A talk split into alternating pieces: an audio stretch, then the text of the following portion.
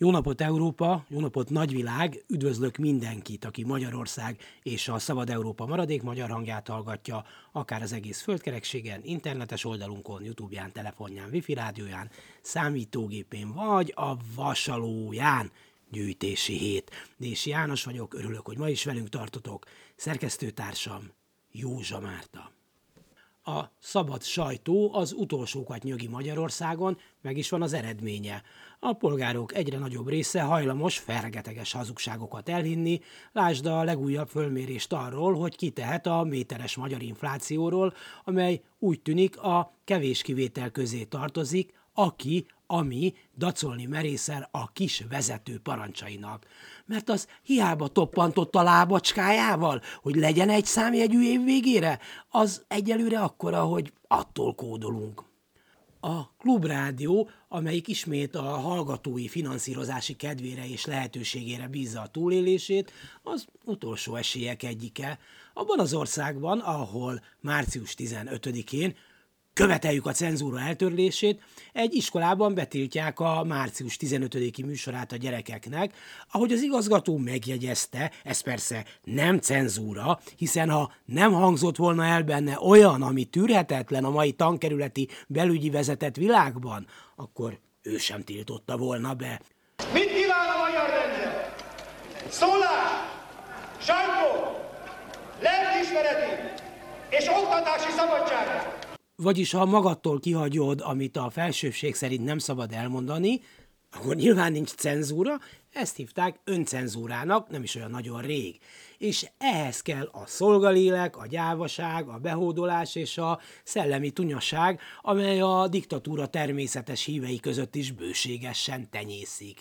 Nem mondj olyat, sajtószabadságot, a cenzúra eltörlését, ami illetlen, hiszen egy diktatúrában, ahol a sajtószabadság módszeres alapossággal felszámoltatott, ott egy iskolai ünnepségen efélét szóba hozni legalább olyan kínos, mint a Kossuth átadása közben hangosan szellenteni.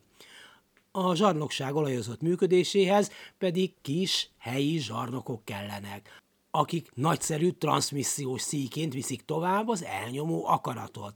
Belügyminiszterként vagy miniszteriális dolgozóként, tankerületi hajlakentként, iskolaigazgatóként, kalauzként, hátmesterként, egyetemi tanárként, múzeumi szerkesztőként, és a többi. Egy kialakuló diktatúrában még mindig rengeteg a betiltani való, azt sem tudjuk néha honnan támad egy-egy szabad hang. Hát szükség van ezer és tízezer feljelentőre, önkéntes KDNP-s próbacsendőrre. Hopp, egy mese a háromfülű nyúlról? De hát ez buzulásai javából. Be kell nyomban tiltani. Sőt, parancsba adni, hogy ezentúl minden listát át kell nézni. Akármilyen könyv már mégse kerüljön könyvására vagy fordításra. Színház? Ha, ha, ha, egy darab inkább legyen gicses, árvalányhajas, kacagós, de lehetőleg valódi kérdésekkel ne foglalkozzon. Igazgató akarsz maradni? Tud, meddig mehetsz el, öcsim?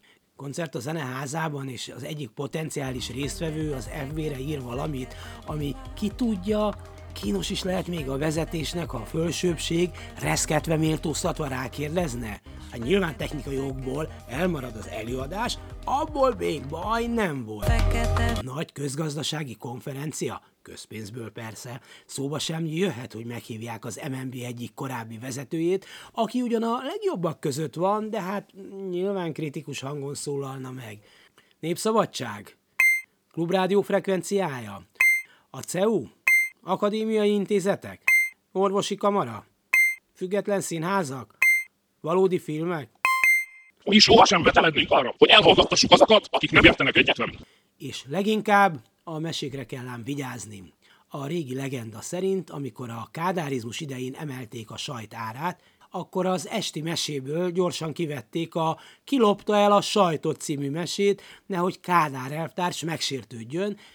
A mesének vége, aludjatok jól, álmodjatok szépeket. 2017-ben, amikor Orbánt kifütyülték március 15-én, az utolsó pillanatban vették le a hazugságok nagy szakértőjeként működő közrádióban az adásból a Szépen szóló Fütyüri című felforgató jellegű mesét. Így élünk, ha hagyjuk. Mi nem. Nálunk lehet még a sajtról és a füttyögésről is beszélni. A háromfülű pedig, különösen ha zebrából van, a kabala állatunk már is.